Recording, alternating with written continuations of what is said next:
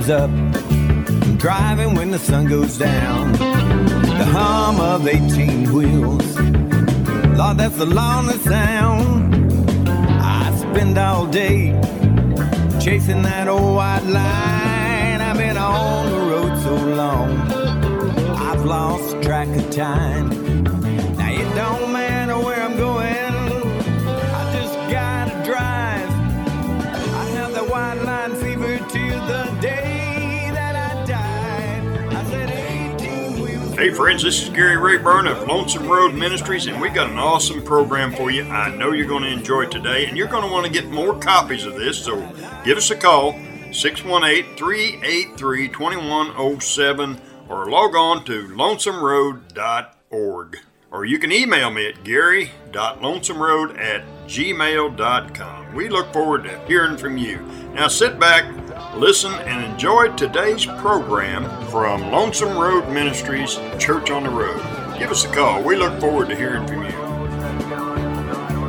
I keep those wheels a-turning from town to town. There's so much I gotta see, I gotta look around. I got diesel smoke rolling from two chrome stacks. My address is four oh eight, four fourteen, a big blue Mac. Now it don't matter where I'm going, I just gotta drive. I have that white line fever till the day I said eighteen wheels rolling on the road, it is my life. eighteen wheels rolling on the road, it is my life.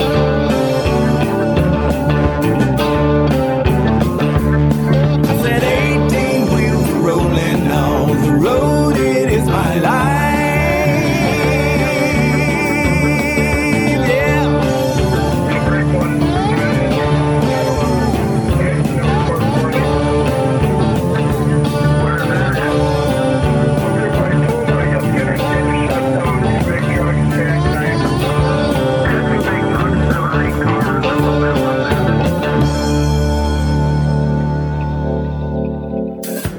That was Dennis McKay bringing you the song, The Road Is My Life. And that song was written by Dennis McKay and none other than our good friend, Chaplain Gary Rayburn of Lonesome Road Ministries. He is very multi-talented, especially when he gets around somebody like Dennis McKay that has talent, huh, Gary? That's what it takes to be uh, successful at anything, is surround yourself with people that know what they're doing. That's exactly right. I've always found that out. I don't have to be the smartest guy in the room. Well, we we sure appreciate these drivers letting us ride along with them. In the cab. In the cab. Yeah. And we just love being a part of their life, and we love it when they're a part of our life. We just love when they give us a call and tell us about uh, the radio programs that we're doing. And you know, America is riding on our shoulders if you're a truck driver. Uh, you are the guys that keep this economy rolling. And uh, sometimes one of the most underappreciated Uh, occupations is American truck driver. But uh, I tell you, as they used to say on uh, Hee Haw, salute.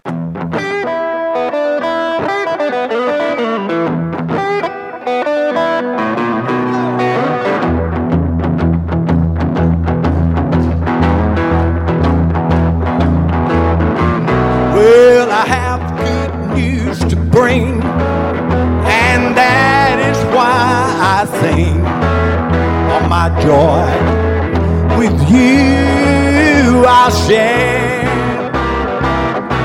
Yeah, and when my ship comes in, I'm gonna leave this world of sin and go sailing right on up through the air. Yeah, I'm gonna take a trip gospel shield. I'm going far beyond the sky. Yeah, and I'm gonna shout and sing. Good Lord knows until all heaven reigns, while I'm bidding this old world goodbye. Here we go.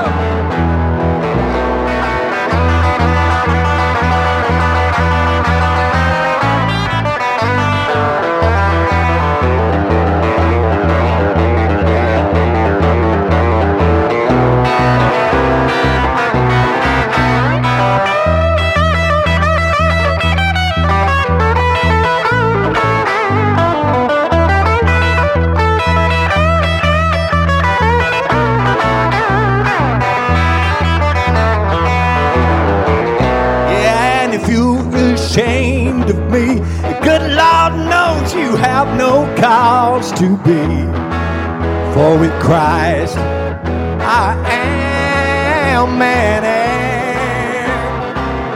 yeah, and if too much fault to find, you know you're surely gonna be left behind, while I go sailing right on up through the air. Here we go, help us out. I said I'm gonna take the trip on that old gospel ship. Going far beyond the sky. Yeah, and I'm gonna shout and sing. Good Lord knows until all heaven ring, while I'm bidding this old world goodbye. While I'm bidding this old world goodbye.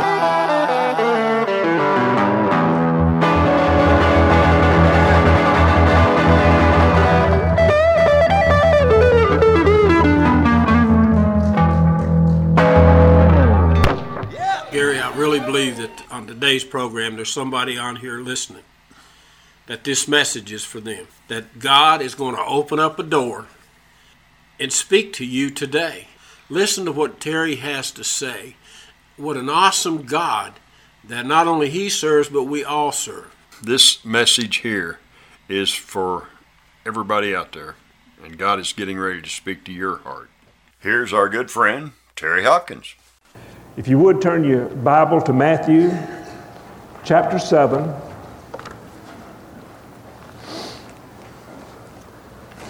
Verse thirteen and verse fourteen.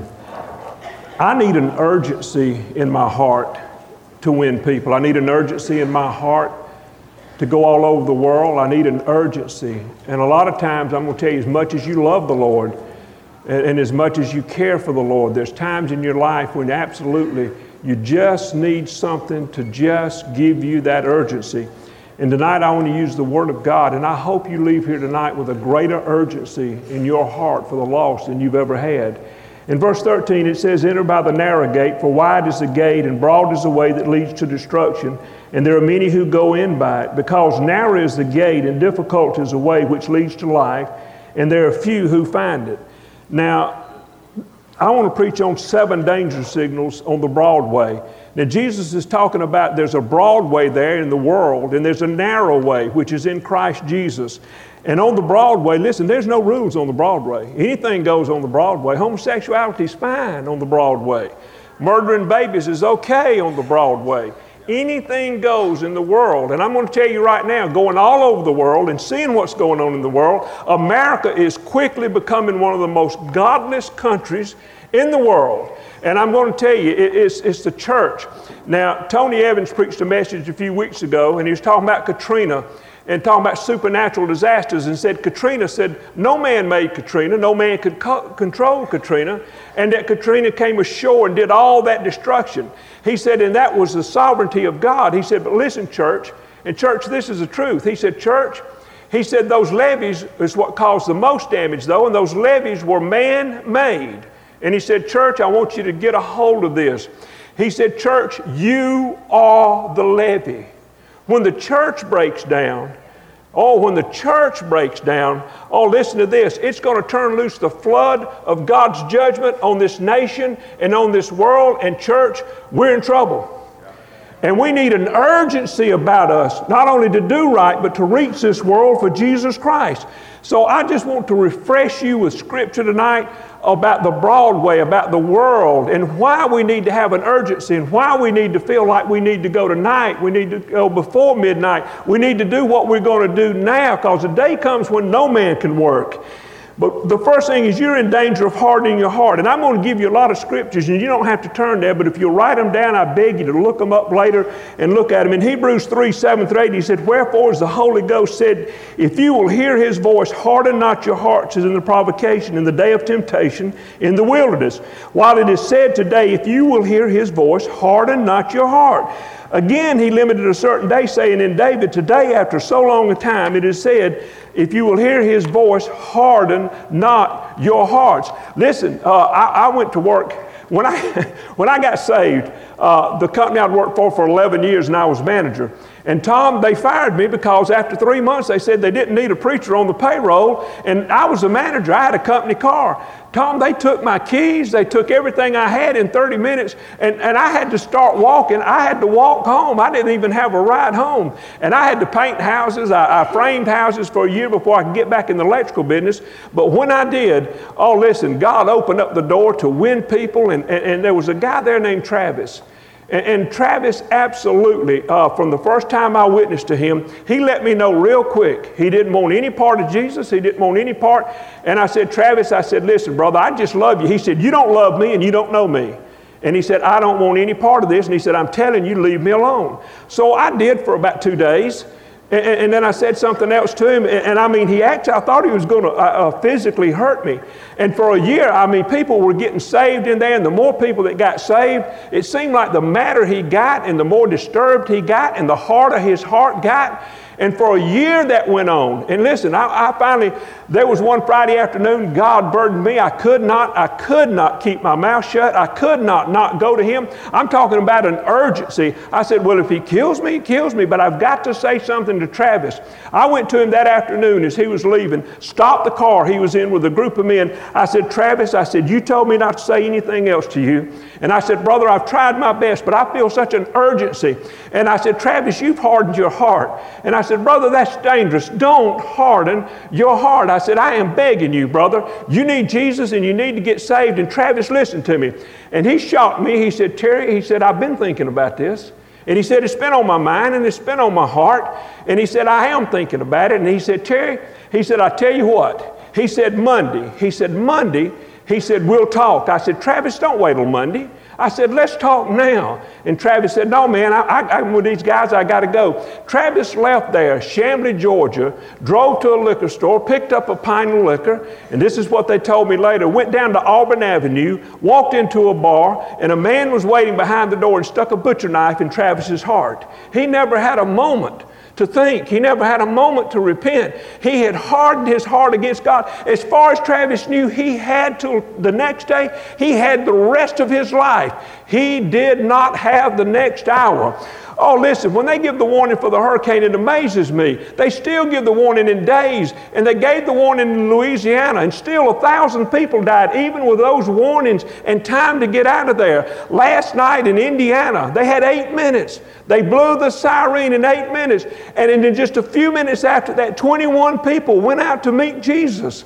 I'm telling you, church, we need an urgency in our heart, and we don't need to harden our hearts. Listen, you're in danger, the Bible says, of losing your soul. In Mark eight thirty-six, he said, what shall it profit a man if he shall gain the whole world and lose his own soul?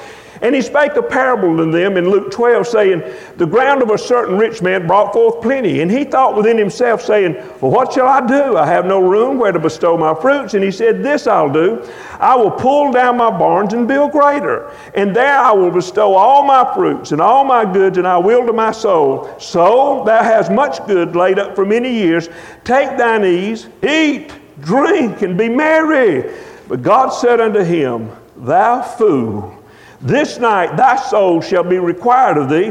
Then who shall those things be when you ha- that you have provided? So is he that layeth up treasure for himself and not rich toward God. I'll tell you, if America, if there's any country in the world where we've got riches and where people have laid up their riches, it is in this country. God has so blessed this country, and we have so much. I'll tell you what we are. We're spoiled, absolutely rotten. Only thing we see in the future, most of the people, most of even the churches now, it's about building buildings. It's about putting in new carpet. It's about having the biggest and the baddest and the best. And folks, I'm telling you right now, that is not it. People are in danger of losing their soul. In church, we need to realize that. We need to be teaching our children that. How old is Crosby, Russell? He's eleven years old. Russell and Starla's son, Crosby. We had our mission conference last year in February. And, and, and we set a goal of one hundred seventy-five thousand dollars. And, and listen, we, we got in over four hundred thousand dollars, Brother Pat. But I want to tell you what Crosby did. This eleven-year-old little boy, without any prompting, had saved for a four-wheeler and had been saving a long time, had nine hundred dollars. And you know what he told his daddy? He said, Daddy, he said, I've been listening to what they say. And he said, Daddy, I don't want to buy a four-wheeler now. He said, I'd like to take that nine hundred dollars. And he said, I'd like to give it to the church for missions, because I know on down the road, God is going to give me so much back. Now, church, I'm talking about an eleven-year-old boy. Come on. I mean, he's absolutely getting it. What are we teaching our children? I mean, what in the world are we teaching our children? We're telling them to build a kingdom right here on earth. This kingdom is going to burn. God's going to destroy this earth. You're in danger of losing your soul. And you're also, listen, you don't hear this from the pulpits anymore, but this, I need this for the urgency to have in my heart. You're in danger of spending eternity in hell on the Broadway. You die lost, you go to hell. We're warning the world, but we're warning them of what? What is it we're warning them of? We should be warning them that hell is as real as heaven, Satan is as real as Jesus. And listen, brother, you die without Jesus Christ, you'll go to hell. In Matthew twenty-five, then shall he also say unto them on thy left hand, Depart from me, you cursed. This is Jesus talking. Depart from me, you cursed, into everlasting fire, prepared for the devil and his angels. For I was hungry, and you gave me no meat. I was thirsty, you gave me no drink. I was a stranger, you didn't take me in. I was naked, and you didn't clothe me. I was sick and in prison, you didn't visit me. Then shall they also answer him, saying, Lord, when did we see you hungry, or thirsty, or a stranger, or naked, or sick, or in prison, and we didn't minister to you? Then shall he answer them, saying, Verily I say unto you, inasmuch as you did it not to one of the least of these, you did it not to me. And these shall go away into everlasting punishment, but the righteous into eternal life. Listen, hell is real, and people are going to go there that die lost.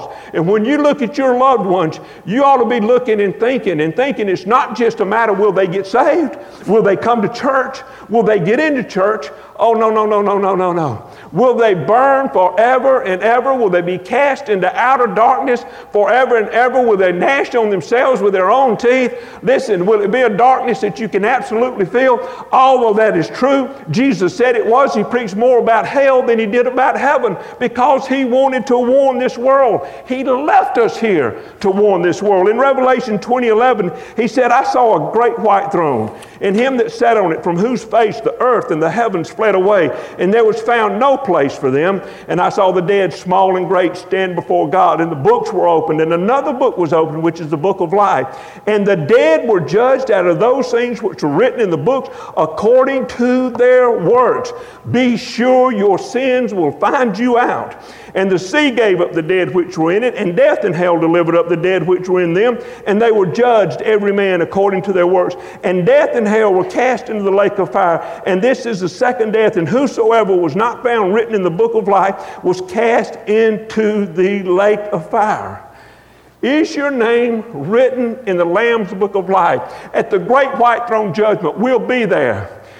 If God cast your mother into hell, you'll have to say, Amen, Lord, you're righteous and you're right.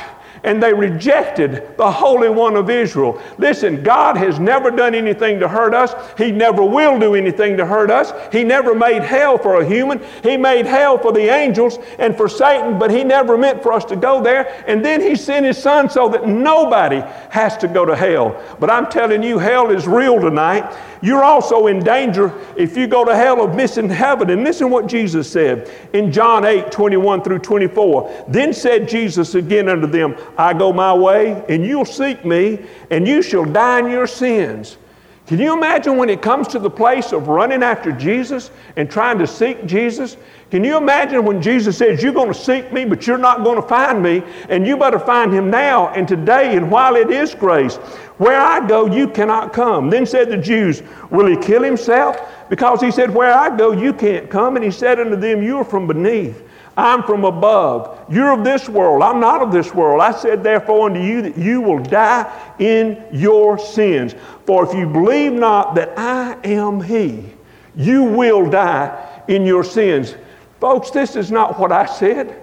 Jesus Christ, the Son of God. We need to look at the other side of the coin every day. We need to have an urgency in our heart and understand that it is danger. There's all kinds of dangers out there. You're being in danger of being left when Jesus returns. In Matthew twenty-four, he said, "Therefore, be ready, for in such an hour as you think not, the Son of Man is coming." Jesus Christ is coming again. In Luke twenty-one, he said, "And take heed to yourself, lest at any time your heart be overcharged with carousing, drunkenness, cares of this life. And so that day come upon you unaware, for as a snare it shall come on all them that dwell on the face of the whole earth. Watch ye therefore and pray always, that you may be accounted worthy to escape all these things that shall come to pass and stand before the Son of Man." You're in danger of being left behind when Jesus Christ comes. Now, Brother E V. Hill has gone on to be with the Lord. Now, if I could have anything, I mean this. Sister, I saw you back there this morning. I, I, you just, uh, uh, I, I appreciate you. But if I could be anything other than what I am right now, I'd like to weigh about two hundred more pounds and be black. Them big black preachers can just preach.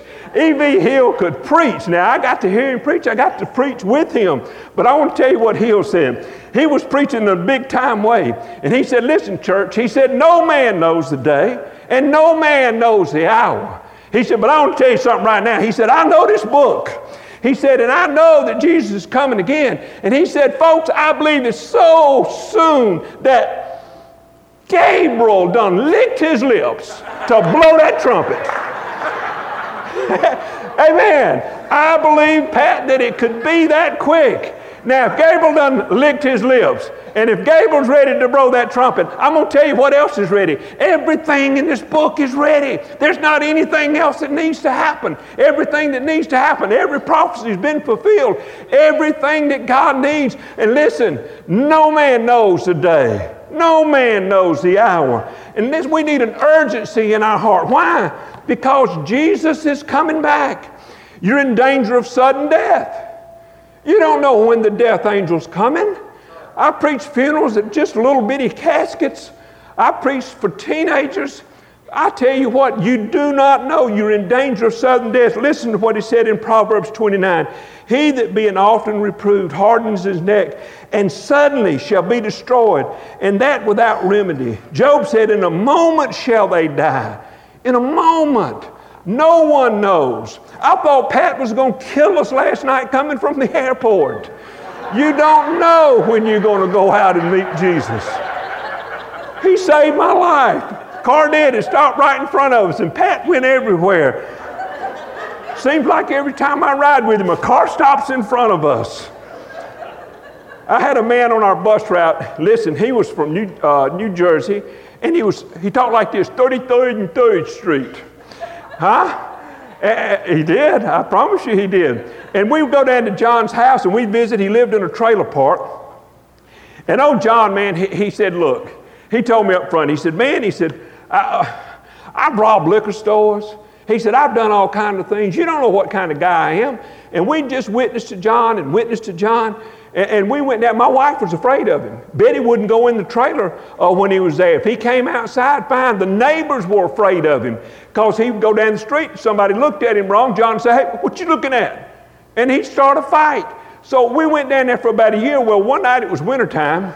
And and it was in the winter, so we had to go in. And I said, Betty, you got to go in with me. She said, I don't want to go in now. I said, well, you got to go. I'm not leaving you out here. And we went in and started to witness to him. And finally, John said, Terry, that's it. He said, brother, let me tell you what I did. He said, I stabbed a Catholic priest one night, rolled him. He said he had less than ten dollars on him. I don't know if he lived. I don't know if he died. But I know that I stabbed him, and I know that he... He laid there and bled. He said, Terry, God doesn't want anything to do with a man that would stab a priest. And Betty spoke up. She said, John, let me tell you something. She said, at Calvary, there's a Roman soldier that ran a sword in the side of the Son of God and said he believed on the Lord Jesus Christ at the foot of Calvary, and Jesus saved his soul. And John said, is that the truth? Betty said, I'm telling you, it's in the Bible, John. She said, he stabbed the Son of God, yet he believed on the Lord Jesus Christ. And she said, I can guarantee you, John, God saved him. And old John, start, tears started running down. And he said, well, then he would save me too. And I said, John, why don't you ask him and see? Well, John Stepp prayed. God saved John Stepp. And listen, I brought him to church the next Sunday, and oh man, John had his suit on, the sleeves come up to here, the pants come up to here, and, and, but he came to church, praise God. And when he got there, listen, oh, I could tell he enjoyed everything. And after church, we took him out to eat. And listen, that's a good idea. You can get folks to come that are lost if you'll take them out to eat, praise God. But I said, John, what did you like best about the service? And you know what John told me? He said, I'm going to be honest with you. He said, the best part to me was when them bouncers come around and pass the plate. He said, they got all that money, didn't even have a gun.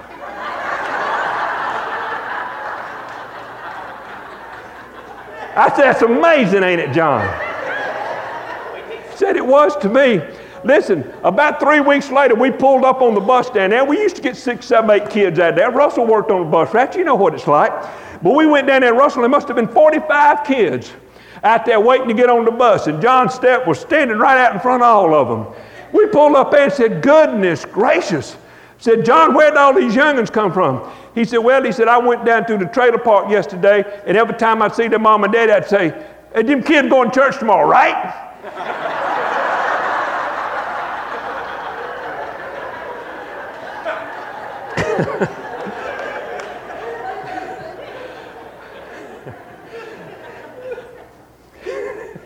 I couldn't make that up if I wanted to.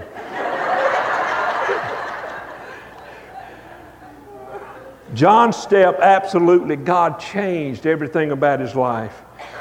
John called me and told me, he said, my brother-in-law is going to be down this weekend. He said, would you come talk to my brother-in-law? He, he, he said, he don't know nothing about the Lord. I said, John, I'll be glad to. I said, we'll be visiting the bus route Saturday. When we stop by, he's there. I'd like to take some time with him. So we went, and the brother-in-law was there, and uh, I felt that urgency. And, and I couldn't leave him. And after ten, fifteen minutes, Betty finally said, Terry, we got to visit the bus route. I said, well, I can't do it, Betty. I said, you go ahead, I'll meet y'all. She came back two hours later. I was still there pleading with him. And, and, and he would have no part of it. He asked ten thousand questions about nothing that meant nothing. And uh, I finally, I just said, look, I have never in my life pleaded this much with anybody to get saved. And I said, I'm begging you, please get saved. And he said, no. He said, not today. I said, well, brother, I said, can I pray? We prayed, Betty and I left. And I said, I just feel so bad about this guy. I got a call at six a.m. Sunday morning. It was John Stepp. He said, well, preacher, you, you got your way. I said, what do you mean, John? I, I got my way. What, what's going on? He said, my brother-in-law said he just died. I said, what? Guy was in his thirties. I said, he just died. He said, yeah. And I said, what? And he said, well, I don't know. I said, uh, probably a heart attack, but said, they'll have to do an autopsy. I said, you know, said he hadn't been sick or nothing. He said, but the family thinks that because you came and prayed that, that, that God killed him because he wouldn't get saved. And I said, oh, no. No, that, that's just not absolutely not the truth. And listen to this. He said, my brother-in-law, he said, the last statement that I heard him make was, you tell that blankety blank preacher that I did not get saved. As sure as this is the Word of God, he closed his eyes in death and opened his eyes in hell. Right. Right. And he's still there today. Right. And he's still suffering, and it's eternal, and he can't die, and his conscience won't go away, and he's repeated ten thousand times the conversation, the opportunity, the chance that he had to accept Jesus Christ as his Savior. I went down that day. I couldn't wait. I went down to that family, and Betty said, please don't go. She said, Terry, they're, they're upset, and they don't understand. And I said, Betty, I can't not go. I've got to go, and I've got to talk to these people. And I went, and I talked to them. And I told them, I said, I did not pray uh, that God would kill your husband. I wouldn't pray that God would kill your daddy. I prayed that he would accept Jesus Christ and that he would go to heaven. I ended up winning that entire family to the Lord Jesus Christ, the entire family. But I want to tell you, that man doesn't get another chance. He doesn't get another opportunity. And church, we need an urgency with the people that we witness to. If we don't have that urgency, last night when Pat and I came through uh, and, and come out of parking, I pulled a tract out of my pocket and I said, Pat, I said, here, I said, give this to this guy. In the motel, I, I, I put tracts down where in the where the waiting room where I was waiting on you, Pat, and you put these tracts. And, and listen, you've got to have an urgency. And if you don't get in the Word of God, and if preachers are not going to preach, and they're not going to tell you the dangers that are out there, and you're not going to believe that and realize that, church, we're stymied. We're that levee that'll end up breaking down, and God's judgment is coming. It's guaranteed. As sure as His grace, you can be assured of His judgment. He's a perfect and righteous judge, and He will judge sin. His Son died for it. Now, I want you to write this scripture down, and I'm going to read it to you. It's Proverbs one, twenty-four through thirty-two. But this is truth. You're in danger of crossing God's deadline. You say, God doesn't have a deadline. Don't scare me with that. Well, just listen to the Word of God. He said, because I have called and you refused. I stretched out my hand and no man regarded. But you have set at naught all of my counsel and would have none of my reproof. I will laugh at your calamity. I will mock you when fear comes. When your fear comes as a whirlwind, and when distress and anguish come upon you, then shall they call upon me, but I will not answer. They shall seek me early, but they shall not find me, for they hated knowledge and did not choose the fear of the Lord. They would have none of my counsel. They despised all my reproof. Therefore shall they eat of the fruit of their own way and be filled with their own devices, for the turning away of the simple shall slay them, and prosperity of fools shall destroy him. Folks, that's the Word of God. I didn't come up with that. God said there'll come a time, there'll come a day, I'll laugh at your calamity. You tell me, what would you do if you gave your son for my life and I trampled on his blood? How would you feel about that? God is righteous, God is holy, and God is a perfect judge, and one day He's going to judge every lost person. Listen, oh gosh, out west, they have prairie fires. And then when those prairie fires start, they can't put them out because they're thousands of acres and they just burn wild. So what they do, Russell, they go out there and start another fire. And they burn that fire toward the fire, because when fire meets fire, there's nothing else to burn. And it just runs out. And I want you to know something. My judgment, the fire of God's judgment, fell on Jesus Christ at Calvary. And where fire's been, where judgment's been, judgment's not going again. And July the eighteenth, nineteen eighty-two, when I ran to the foot of the cross, listen, the judgment of God had fell on Jesus Christ, the Son of God, and the judgment of God will never fall on me. That's good news. We need an urgency. In the book of Romans, wherefore God also gave them up to uncleanness through his lust of their own hearts, to dishonor their own bodies between themselves. It's for this cause God gave them up unto vile affections, for even their women did change the natural use into that against nature. And even, listen to this, church, and even as they did not like to retain God in their knowledge, God gave them over to a reprobate mind. This is the word, to do those things which are not convenient. Then Jesus said, a little while is the light with you. While you walk, have the light, lest darkness come upon you. Church, you can believe this. If God tarries His coming, the homosexuals want their rights. The abortionists want their rights. And you better believe this. It'll come to a time that people that are sexually abusing children, child molesters, they're going to want their rights, because they're going to say, we were born child molesters. We didn't become child molesters. We didn't have a choice about it. It's just who we are, and we have our rights. We have absolutely given away everything to a godless nation. And church, it's time that the church stood up and said, we're not taking another step backwards. We're going to stand on this word. We're going to preach this word. We're going to believe this word, and we're going to take it to the entire world. Jesus said, walk while you have the light, because darkness will come upon you. That puts urgency in my heart. He said, the darkness knows not whither you go. While you have the light, believe the light, that you may be the children of light. These things spake Jesus, and departed, and did hide himself from them. But though he had done so many miracles before them, yet they believed not on him. You know why we don't see more miracles? I can tell you why we don't see more miracles. We don't go. You get out there on a bus route, you'll see miracles. You go out there and start knocking on doors, you'll see miracles. You start praying for people and get a burden for them, and you'll see God do miracles. We had a little girl ride one day, Russell. She'd ridden for the first time, and we took her off the bus that Sunday, went down to the apartment, and, and, and her mother came to the door, and they had all everything packed up. And I said, what's going on? They said, well, we're we're leaving. And I, I said, well, where are you going? He said, we're going up, moving up north Georgia, up in the mountains. And I said, uh, when? And they said, tomorrow.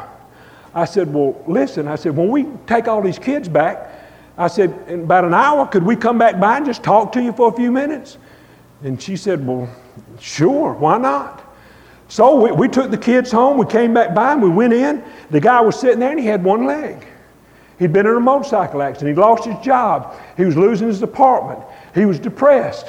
And, and, and uh, I sat there and I said, uh, listen, we probably won't get to see you again. I don't want to bother you. I said, but I do want to talk to you about your soul. Could I talk to you about your soul? We talked to him. We wasn't there ten minutes. And I said, I said, well, you tell me, would you like to accept Jesus Christ as your Savior? Yes, I would. I asked his wife, I said, how about you? She said, yes, I would. I said, pray this prayer with me. We prayed the prayer. I said, did you accept Jesus as your Savior? He said, yes, I did. I asked his wife. She said, I certainly did. I said, well, listen, there's a church up in North Georgia that preach at sometimes. And I said, here, let me write the name of it down. Betty and I got in the car and were driving on. And I said, you ever done this, Russell? I said, you think they really got saved? Betty said, well, of course they did. It wasn't two minutes. She said, well, what do you think? I said, that's just about too easy, wasn't it? I said, do you think they really thought about that? And she said, well, they prayed the prayer. I said, well, but you know what I didn't know? I didn't know God had been preparing them and getting them ready. You ever went to pick an apple and you hit it with your finger and it fell in your hand because it was so ripe? Well, that's just how ripe they was. And it was about a year later. And Russell, when we used to uh, wear out buses, we wouldn't sell them. We'd give them away. And I had given three or four buses away to different churches. Well, we went to preach one night and got through, and the service was open. This guy came down walking like this, had on a coat and tie, and he said, brother, you remember me? I said, man, I meet a lot of people. I don't know if I do or not. He said, sure you do. You came down to my house on a Sunday afternoon. And I said, uh, Sunday afternoon? He said, I just had a motorcycle wreck. Said, I didn't have my, my, my, my leg then. And I said, yeah. Oh, well, of course I remember you. Sure, I remember you. He said, man, we got saved that day. I said, Betty, did you hear that? They got saved that day. I said, they did. They sure did. They got saved. And listen, he said, Terry, he said, we came up here, said, God just changed our life. And he said, I got up one day and told church. He said, listen. He said, I, I want to do like them folks did down there with us. He said, I'd like to drive that bus out there, but I can't drive no straight shift. He said, Terry, they took up offering. Said to put an automatic transmission in the bus. He said, I've been driving that bus all up down these mountains, picking up young'uns. And he said, Terry, would you like to come see my bus? I said, well, sure I would. Come on, Betty. We went out there and listened. The bus that came by my house for three years, bus nineteen. When I first went to work at the church, we were washing buses. I was the bus washer. I was, man. I thought I'd wash buses till Jesus came back. And you better remember this. It's not what you're doing. It's who you're doing it for. And I was washing buses for Jesus. And they backed that old nineteen in. And I, boy, I just couldn't help it. I broke down. And boy said, what's wrong? And I said, man, that's a bus God sent by my house. I said, for three years, on nineteen, I've stood in the window and cussed it. I've said, man, why don't they quit coming and knocking on the door? And if it's Saturday, why don't they go to the lake and enjoy their life? What's wrong with them? But here I am up in the mountains a year after this old guy got saved. And he said, Terry, you got to see my bus. Me and Betty rounded the corner, went out there, and Betty shouted. When Betty shouts, it's real. Betty said, oh, my. Guess what he had, Pat? Bus nineteen. It was one of the buses we'd give away. He said, I wanted to run a bus just like you did. I said, that, I said, brother, that ain't just like it. That's it. You know why you don't see miracles? You don't go. You go out there and you're going to see them. Listen, God's going to pump you up, fire you up. Last Tuesday morning, baptized forty-four adult men at the prison, didn't we, brother? Praise God. Listen, God is still doing miracles. I've got a lady down in Jackson County on death row, Kelly Gessendana. She killed her husband, her and her boyfriend. She got the death penalty. She's exhausted every appeal. She stayed at Gwinnett County for a year. And listen, I kept witnessing to her, and she's, I'm innocent, and I don't know why they're doing this to me.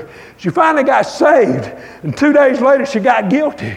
She told the lawyer, she said, oh, I'm guilty. I did it. I can't lie about it no more. And they gave her the death penalty. But let me tell you something. She may have got the death penalty here. She might have messed up down here. But let me tell you something, brother. Let me tell you something, sister. She's going to live in paradise forever. When he died, he died for all sins. That encourages me, praise God. Anybody can get saved.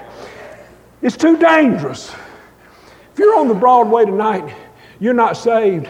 You say, I got time. Says who? Who said you had time? And the death angel has already told you your appointment's been put off. You got a while. You don't know that. I don't know that. I got to ride home with Pat.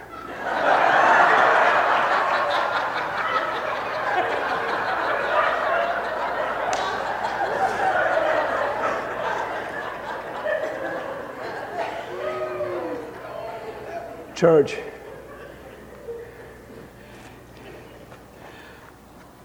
We are the levee. We are breaking down. Church, you got something here that's just not everywhere. I don't say this because Pat's my friend. Boy, I tell you what, Miss Starla sang this morning, and if you wasn't aware of the Holy Ghost of God's presence in this place, you are lost, and, and, and, and I, I mean you're lost. You're not backslid. You're lost.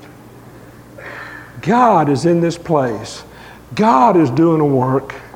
Palatka, they're fixing to build all around this place. And church, you know what you need? You, you, you got preaching.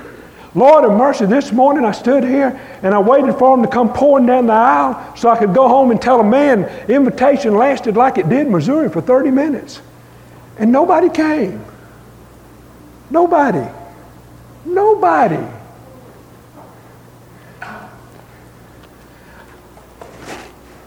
I've never given an invitation that I didn't need to come to. Church, we need an urgency. You need an urgency. You're being prepared right now to meet the needs of thousands of people. Ron, you're not here by mistake, brother. You know that. There's a calling on your life. Man, you left a great church. You left a great work. And God's so using you. Your pastor said today that you brought dignity. That's a nice word, isn't it? And then he said the most important thing of all. He's anointed with the Spirit of God. Amen. Your worship, your worship, your singing, your praises going up to God. Oh, church, listen to me. This is just seven dangers. Hardening your heart, losing your soul, spending eternity in hell, missing heaven, being left when Jesus returns, sudden death. And you can cross God's deadline. I beg you tonight, if you don't have a burden and an urgency, ask God to give it to you. If you don't have an urgency for your family, shame on you. You ought to call them tonight when you get home and beg them, I'm so sorry. I haven't said anything to you else about Jesus, but I may not be here tomorrow, and I may not have another chance to tell you about Jesus. I want to tell you tonight, church, you are the levee. You are what's holding back. You are the remnant. I believe if it weren't for churches just like this, God would come back tomorrow. But he said, it's not my will that any should perish. Pastor, you come on. Well, friends, I want to ask you the most important question of your life. Are you saved? I'm not asking you if you're a good person or if you go to church. I'm asking, are you saved? If you died right now, would you go to heaven? If you was at the gates of heaven and Saint Peter asked you, why should I let you into heaven? What would you say? What would the answer be? Do you know the answer? The Bible says, for all have sinned and come short of the glory of God. The Bible says the wages of sin is death, and death is the separation from God, and separation from God is an eternity in hell. That's bad news. But I've got some good news for you. The good news of the Bible is that God loved the world so much that he gave his only begotten Son, that whosoever would believe in him would not perish, but have everlasting life. In Romans chapter ten, verse nine, the Bible says that if thou shalt confess with thy mouth the Lord Jesus, and shalt believe in thine heart that God hath raised him from the dead, thou shalt be saved. For with the heart man believeth unto righteousness, and with the mouth confession is made unto salvation. The Scripture says, whosoever believeth on him shall not be ashamed. There is no difference between Jews or Greeks, rich or poor. The same Lord over all. For whosoever shall call upon the name of the Lord shall be saved. Are you saved? If you're not sure, if you're not living for Jesus, pray this prayer with me right now. Oh God, I know I'm a sinner. I believe Jesus died on the cross for my sins. I believe his shed blood, death, burial, and resurrection was just for me. I now receive him as my Savior. Thank you, Lord. Forgive me for my sins. I receive this gift of salvation and everlasting life because of your mercy and your grace. Thank you, Jesus. Amen.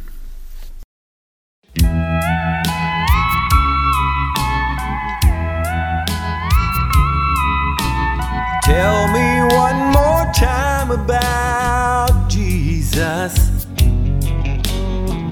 All about forgiveness and grace. Tell me one more time about Jesus. Lord, I need a little more faith. Here comes my old friend, the preacher. He's knocking at my door, out trying to save all the sinners.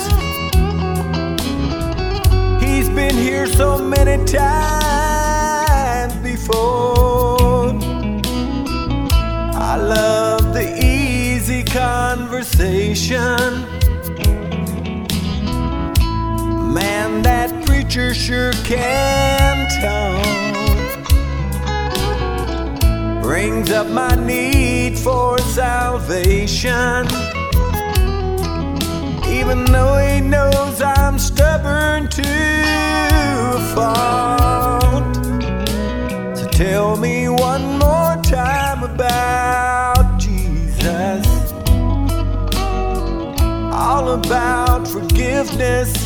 Grace, tell me one more time about Jesus. Lord, I need a little more faith.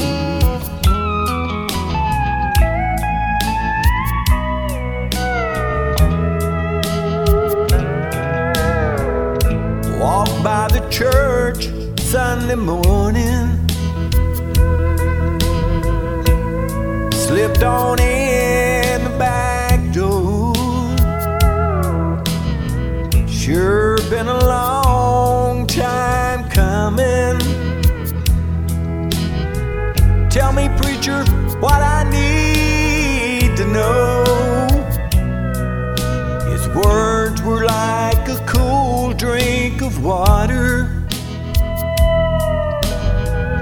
said, sinners, come on down the aisle.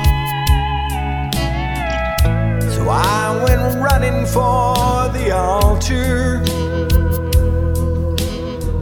Should have seen my old friend, the preacher, smile.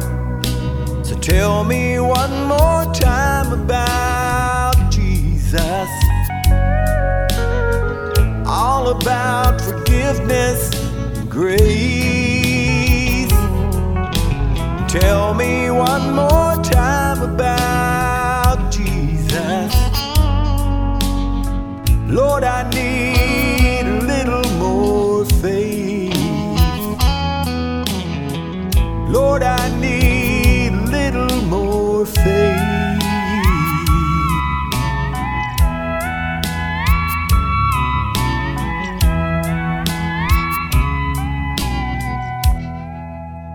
Gary, this has been an awesome, awesome ride in the cab, but I hear that driver up there, man, and he's downshifting. I think the truck stop up here. Well, you're right about that, Dennis, but we got time for one more song off of our Lonesome Road Volume three C D. Awesome. Let's do it. Well, I didn't go to church. I never been to Sunday school. I was raised in a bar room, cut my teeth on a hundred proof. I was a member of Beer Drinkers Association, till one night at closing time, got a barroom education. The bartender was my preacher, the bar stool was my pew. He said, boy, you won't find the answer in the bottom of that booze. He wasn't holding a Bible, he had a revelation. He took my hand and he prayed me through to a honky-tonk salvation.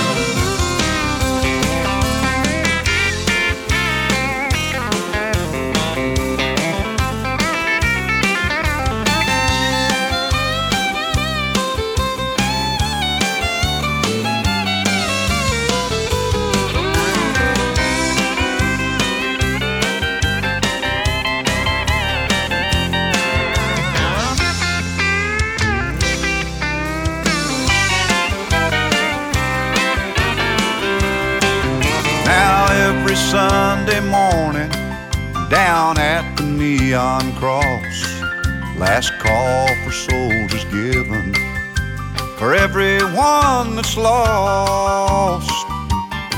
Behind swinging doors, there's some good old boys that make up the congregation. The bar is now a church where I found honky-tonk salvation.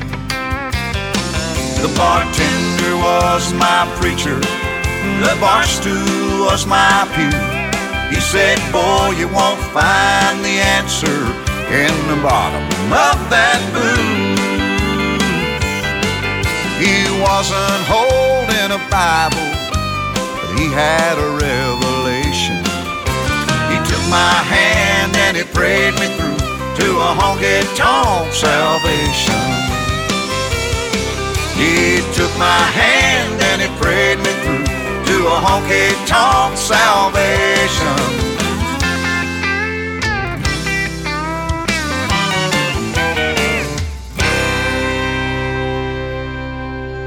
Well, we we sure appreciate these drivers letting us ride along with them in the cab. In the cab. Yeah. And we just love being a part of their life. And we can't wait till next week when we get to ride along with you in the cab. And drivers, my friend Gary Rayburn has a song called At the Foot of the Tree that Dennis McKay uh, recorded for Gary and did an awesome job. And uh, that's the first song that we done on it is. on uh, Lonesome Road Volume, Volume one. one. That was the very first one. Yeah. Here is Dennis McKay singing At the Foot of the Tree.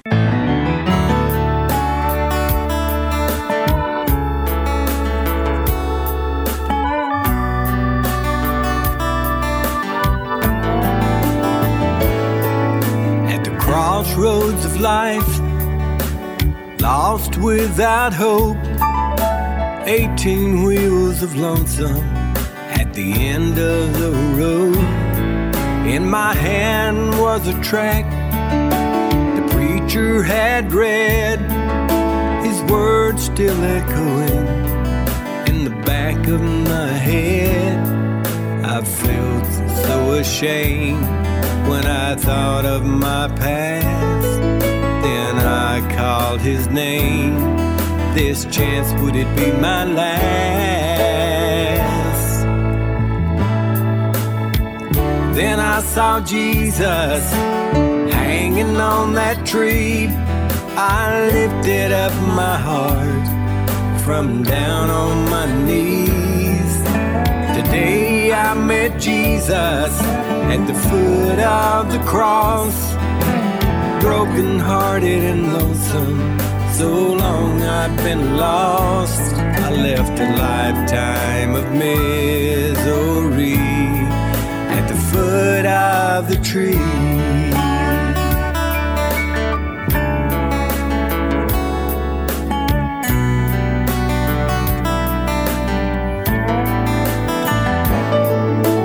Eighteen wheels are rolling down that old lonesome road, and I shared the good news wherever I go. Yes, there's been a change. I'm not the man I used to be, and I tell everybody what's happened to me. How I felt so ashamed when I thought of my past, but I called his name, this chance, could it be my last? Then I saw Jesus hanging on that tree, and I lifted up my heart from down on my knees. Today I met Jesus at the foot of the cross, broken hearted and lonesome, so long I've been lost. I left a lifetime of misery at the foot of the tree. Then I saw Jesus hanging on that tree. I lifted up my heart from down on my knees. Today I met Jesus at the foot of the cross, broken hearted and lonesome, so long I'd been lost. I left a lifetime of misery at the foot of the tree.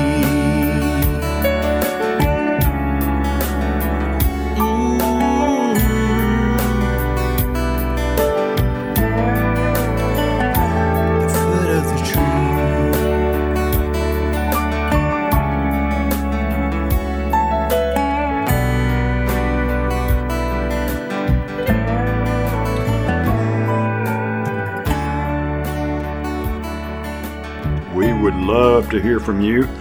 My phone number is six one eight, three eight three, two one zero seven, or you can call Chaplain Dennis McKay, six six two, eight eight nine, two eight two nine, or you can give Chaplain Daryl Spicer a call, six one five, six six three, three one nine nine. And we'll be in the cab with you next week. That's right. I'll be right here with Gary and with Daryl, shifting gears and drinking coffee. That's it. Yeah. We'll talk at you later. There you go.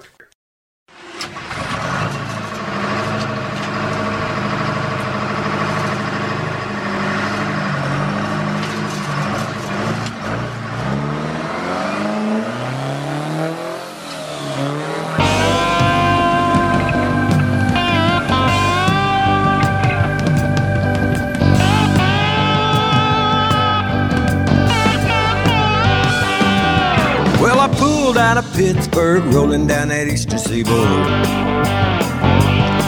I got my diesel turned up and she running like never before.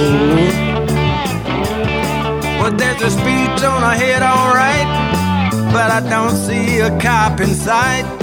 Six days on the road and I'm gonna make it home tonight. I got me ten forward gears and a Georgia overdrive. I don't need no pills, cause my eyes are open wide. I just passed the Volvo and a white. I've been passing everything in sight.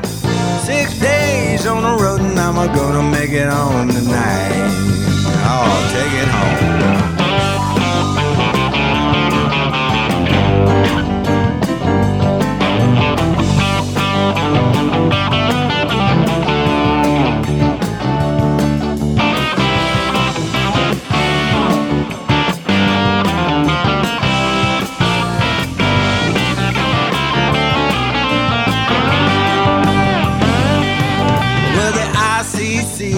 Chicken on down the line.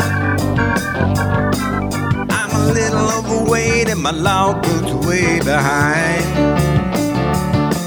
Nothing bothers me tonight. I can dodge all the scales alright. Six days on the road and I'm gonna make it home tonight. Well, my rig's a little low, but that don't mean she's slow. There's a flame from a stack and the smoke's blowing black as coal. Well, my hometowns are coming in sight, and if you think I'm happy, you're right. Six days on the road and I'm gonna make it home tonight. Six days on the road.